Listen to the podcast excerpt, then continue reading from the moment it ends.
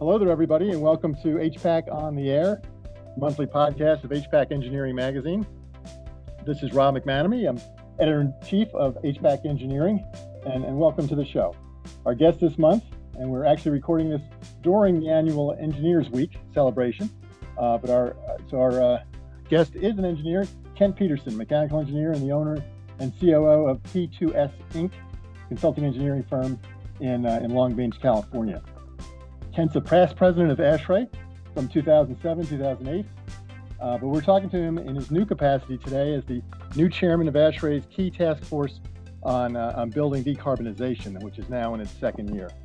So, uh, so Ken, thanks very much for joining us this month. Um, I wonder, hopefully, you could tell our listeners a bit more about yourself and uh, your history with ASHRAE and, and how you came to, to chair this, uh, this vital task force. So, welcome. Absolutely. Thank you, Rob. First, let me say, you know, I'm honored to join you and your listeners on your podcast today and talk about this important subject of decarbonization. I've been a consulting engineer in the building and infrastructure sector my entire career. And my identical twin brother and I founded P2S back in 1991. We're now grown to a 300 person consulting engineering firm, head all up and down the West Coast of the United States. And I'm lucky in my day job to work with some pretty passionate engineers who really care about the environment and understand the many challenges we face in our industry. I joined ASHRAE as a student member back when I was in the university and been fortunate to be able to work with some of the best and brightest people throughout my career in ASHRAE. I've donated extensive time through my career. Um, I've been honored and fortunate to be able to do that uh, to help advance energy efficiency and sustainability in our industry. As you mentioned, I had the honor to serve as ASHRAE president back in 2007, 2008. My theme of that year was greater efficiency today, blue skies tomorrow. And even 15 years ago, we were starting to talk about the impacts of climate change and what the building industry needed to start looking to do as we moved into the future. I did chair ASHRAE Standard 189.1, the High Performance Building Standard Committee, when it was published in 2010. That now is known today as the International Green Construction Code. I've also served on the federal government Green Building Advisory Committee from 2011 to 2022. I co-chaired the Federal Building Decarbonization Task Group last year, while I served on the ASHRAE Task Force for Building Decarbonization. Uh, I was asked uh, to actually take over and chair the task force for ASHRAE this year. And it's you know an honor to be able to work with so many great thought leaders on this subject matter. Well, great, and, and thank you uh, again for, for joining us here. Um, just this past June, I see ASHRAE um, had published its first uh, position document on building decarbonization. I, I, think it was the first. Can you please provide a, uh, I guess, a high-level summary of ASHRAE's uh, positions in that document and and how well it was received by the the ASHRAE members, uh, perhaps even just at the at the most recent winter meeting? Absolutely. I mean, we're really excited about it. And it, you're correct. It is the first position document ASHRAE's published on building decarbonization. We had a previous position document on climate change also. But ASHRAE's position is relatively simple. Eliminating greenhouse gas emissions from the built environment is essential to address climate change. And we, we're on board with the fact by 2030, the global built environment needs to have the 2015 greenhouse gas emissions. And we're saying right now by 2050, the entire building sector, meaning all new and all existing buildings, really need to be net zero greenhouse gas emissions across the whole life cycle. We considered a lot of possibilities in working on this position document and got the ASHRAE board to adopt several additional positions. Uh, one is very important for us, and that is that any building decarbonization strategies and policies need to consider healthy, safe, and comfortable environments, uh, the environmental and social impact, sustainability, resilience, and economics. Uh, we realize economics is extremely important as we start to move forward on this, and I'll talk a little bit more about this um, on some of the other questions today. But increasing stringency and enforcement of energy codes is also going to be really critical as we look across the globe to be able to impact decarbonization. It's a worldwide problem, so this is this is another aspect of that. Uh, whole life building carbon is is what we're considering as an organization to be essential. And when I talk about whole life, we're talking not only about operational carbon reduction, we're talking about embodied carbon reduction. So we look at both components and say it really matters the total carbon picture when we're talking about built environment uh, options and alternatives. We need to be looking at that both for new construction and for retrofits. And then another one that's also worth mentioning is that ASHRAE feels strongly that building performance standards should be considered as a policy tool for mandating existing building decarbonization. And that is, uh, and that's that's also been coming out. I guess. Well, we'll get to it a little bit later. The, uh, the position document and um, and other information, I guess, that you presented at the uh, the mid year meeting. Absolutely, um, and you you you ask, you know, how was this accepted by the ASHRAE membership? It mm-hmm. overwhelmingly was embraced. I mean, we certainly have some outliers. I mean, some climate change deniers, and mm-hmm. they they are in a, a very small minority now. Um, I think most of the industry understands that the owners and the governments, the agencies they're working for, are asking for these solutions, and they're they're glad to see the ASHRAE fully engage and have plans on providing this information to them in the future. Now, from that international aspect, and certainly ASHRAE is an international organization. Now, last fall, the uh, I guess the well, the United Nations uh, just in November, I think, or October, the the, the COP27 meeting convened in Egypt, and uh, which was something that we discussed here in our December uh, podcast with USGBC's uh, Elizabeth Beardsley. She had said that one prevailing theme there uh, this time, I guess even even more urgently than the year before, was that the time is is now for for making things happen, and that the, the, the clock is ticking. So how does that even greater sense of urgency, I guess, affect the work of the of the task force now? How do you communicate, and how do you communicate that to the other ASHRAE members uh, and ultimately to those building owners, as receptive as, as they may be, uh, do you still have to kind of ratchet up the urgency?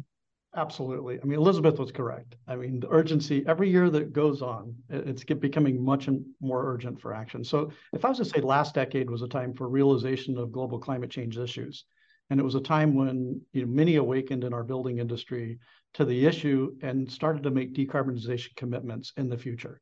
This decade's been more about people that made those commitments now saying, what do we do to act on those commitments? And this is the time for action where people are saying we now need to move to start to decarbonize. And decarbonize is not, it's not black and white. It's a journey that we're going to go through to get to these goals over a period of time. But what we can do to start ratcheting down our energy consumption, our carbon emission consumptions, to educate the building industry relative to embodied carbon and, and, operational carbon and refrigerant emissions and everything that goes along with all of this is going to make a difference in the long run and on getting the momentum that we need in order to accomplish these goals. Uh, the task force has really been out collaborating with many other organizations representing the entire building value chain. I mean, working with real estate owners, developers, building managers, architects, uh, engineers and sustainability professionals. And through their professional organizations, we're, we're trying to get a collaborative together in the building industry where everyone's kind of on the same page to help harmonize what our message is to all of our members and be able to accomplish these difficult goals that we have before us. Now, I guess in previous, actually just about a year ago, I think we had a, a podcast then was with the uh, uh, the new co-chairs Tom Phoenix and and Don Colliver, and that was, I guess, at, at pretty much right around the launch of the uh, the task force. So, could you just update us in general, I guess, on how maybe the task force has changed or the work of the past year, and and uh, maybe what your goals are for? Uh, is it just for one year, or what? How how is your your term of office set? I guess now, now that you you're at the helm. Um, well, I, I can tell you, history is always good to understand and how this thing started. I mean, I think they emphasized last year how important it was. ASHRAE realized that you know, we really need to put a strong effort forth and do a force multiplier with all of our volunteer efforts within ASHRAE in order to really address building decarbonization. And it was kind of the first year. And so if, I was to say the first year was really to gather industry thought leaders, brainstorm and understand the various aspects of building decarbonization, what knowledge existed in our in, in our industry, um, what were some of the potential knowledge gaps that were out there, and what did we need to actually do? We use that first year to really build the knowledge base. And it's, as I said before, it's essential for everyone to understand we're on a journey. It's not that tomorrow we have to have the solutions, but we need to start building the solution sets. We need the innovation over the next three decades in order to accomplish uh, these 2050 goals of having the entire existing and, and new construction all being net zero carbon. You know, no one has all the answers today and there's going to be substantial innovation that's going to be needed to accomplish this both affordably and equitably. I mean, it's not just a matter of carbon's the only thing we're measuring. There's other factors that go into a lot of this. Uh, we met last spring after getting a lot of this knowledge base together to strategize. And I'm one of I'm one of these people that really believe strongly in strategy and execution need to kind of marry with each other. And it was important enough for us to have strategy as we started to move forward with all the information we did. So we're using strategy to inform our execution arm of the task force. We have a strategic group on the task force that does nothing but think strategy. They're, they're industry thought leaders uh, that are well balanced across the industry that really in, do this. We also go out and have global advisory panels uh, where we're actually meeting with other organizations that are outside the United States saying this is what we're doing what are you doing how can we work together what you know how do we how do we leverage the two groups together or, or all the groups that we're getting together so right now you know we have decided and we put a plan in action that plan last spring uh, culminated at the june meeting with a plan that went to the board for approval that was a about a couple million dollar investment on the power of ASHRAE along with a lot of volunteer resources that needed to go along with it. We still have roughly 160 uh, volunteers in ASHRAE that are working on the task force and the deliverables. But right now, this includes developing seven building decarbonization design guides. It includes education, training, uh, decarbonization website to disseminate knowledge, uh, social media presence to get the message out to our members and others in the industry. And we're also decarbonizing key ASHRAE standards as we start to move forward. We've already published our first guide, a technical resource guide on building performance standards. That's available for free on our website for people that are interested on what building performance standards are going to mean as the US starts using this policy tool to encourage existing building owners to improve the performance of their existing buildings. Other decarbonization guides are going to include development of, of heat pump applications, how-to guide for existing buildings because they're very different from, from new buildings in terms of decarbonization, whole life carbon for building systems or MEP systems, building grid interface design guide on how to actually interface a building with the with the electric grid to use the time and thermal storage strategies and demand strategies. And then we have a special guide that's a hospital guide. We wanted to take a, a heavy energy intensive type structure like a hospital and say if we can do a decarb guide for hospitals then it's going to be easier to say how we can decarb other types of things and all these things are are coming together they're all in the works uh, we're mm-hmm. moving fast we have separate working groups on each one of these guides that are developing, and we have three more guides that'll be coming out before the end of this year. And then the last three remaining guides are scheduled to come out uh, by June of next year. Okay, and so that and that's that's the uh, the efforts you're talking about on on the key building industry standards. I guess the that that was part of the unless there's other. Uh, no, no, the, this is this is these are technical resource guides. Obviously, okay. everyone knows ASHRAE for our for our standards, our standard 90.1, standard 189.1, you know, building energy audits. We, we write a lot of industry standards. And so there's also a whole separate effort that the task force has been working with our standards project committees and the standards committee in order to get decarbonization into those standards. Um, if you're interested, I mean, I can tell you that, you know, to hit some of the targets we talked about on our position, mm-hmm. we realize that ASHRAE standard 90.1 is going to have to get to zero carbon by 2030. And so we have three code cycles left. Right now, their target is they're going to do it by 2031. Just happens to be where the third code, the three-year code cycle hits. But they're all, they're also coming out right now and working on a jurisdictional option for zero carbon that'll be out by the end of this year. So for any jurisdictions that want to be the leaders, that's mm-hmm. going to be out out published at the end of 2023. 90.2 is our residential building energy efficiency standard. They've taken they don't want to be the minimum standard. So they want to be a REACH standard now, and they're already moving halfway towards net zero energy by the end of 2023 in their in their publication. They're also creating a zero energy and zero carbon as an informative appendix in the 2023 uh, publication. And their goal is to actually have their standard be zero carbon and zero energy by 2025. So not just an informative appendix, but if someone wants to adopt that whole standard, it'll be 2025. It's a lot of other things. I mean, our standard 100 has been traditionally for existing buildings and energy performance in existing buildings. We now are modifying that standard to be our building performance standard to address both energy and greenhouse gas emissions to kind of go along with what building performance happening with building performance standards in the industry. We've also gone to our standard uh, 211 previous uh, committee members, and that's our standard that talks about ASHRAE energy audits. So level one, level two, level three, which is kind of the standard in our industry. And we said we need to now modify that standard and also provide decarbonization assessments.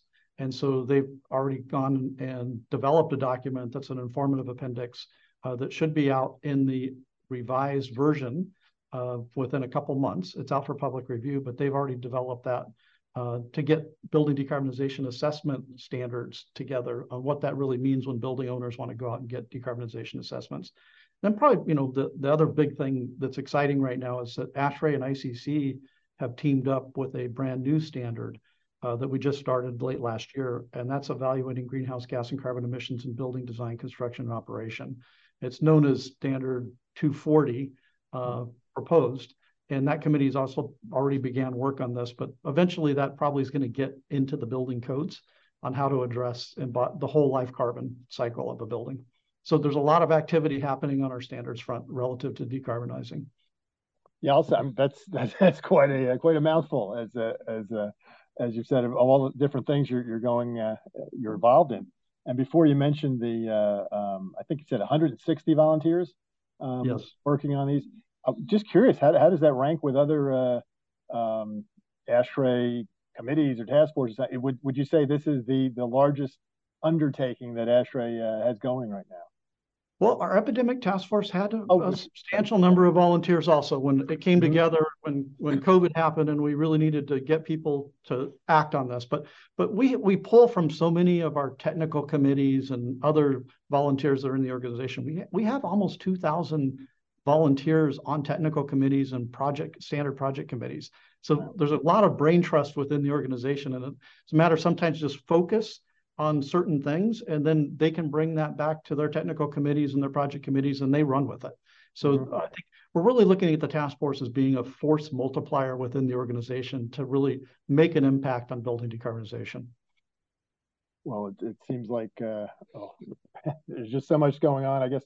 And uh, let's see, you just had the mid-year meeting, so the annual meeting is coming up in June, right? So there's is there another report uh, delivered at that point, I guess, for Absolutely. Another another report delivered at that meeting. And as I said, we're expecting three more guides right now are scheduled for publication prior to the end of this calendar year. Okay.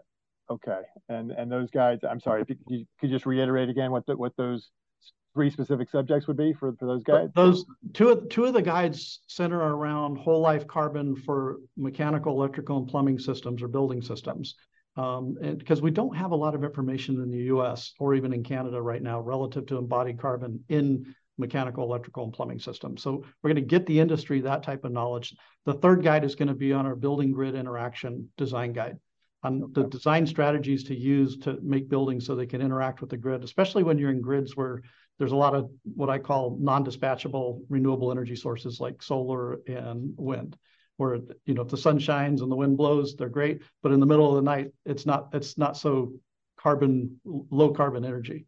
It's going to be a lot sometimes four times more carbon impact on nighttime energy use coming off the electric grid. And you know one of the things that's always important in, in understanding all this too is that the electric grid has so much to do even with what we're doing on the building industry that i mean you know, two thirds of all of our carbon emissions in the in the current building and built environment globally are coming from the electric grid. So mm-hmm. electric grid has to decarbonize for the building industry to decarbonize. It's it's it goes hand in hand. And what is it? I guess the estimate for for buildings themselves account for forty percent, right, of the. Uh... Forty percent of energy-related uh, greenhouse gas emissions. Yes. Okay. Um, well, I know your your time's limited here, uh, Kent, but I, I appreciate it again uh, quite a bit.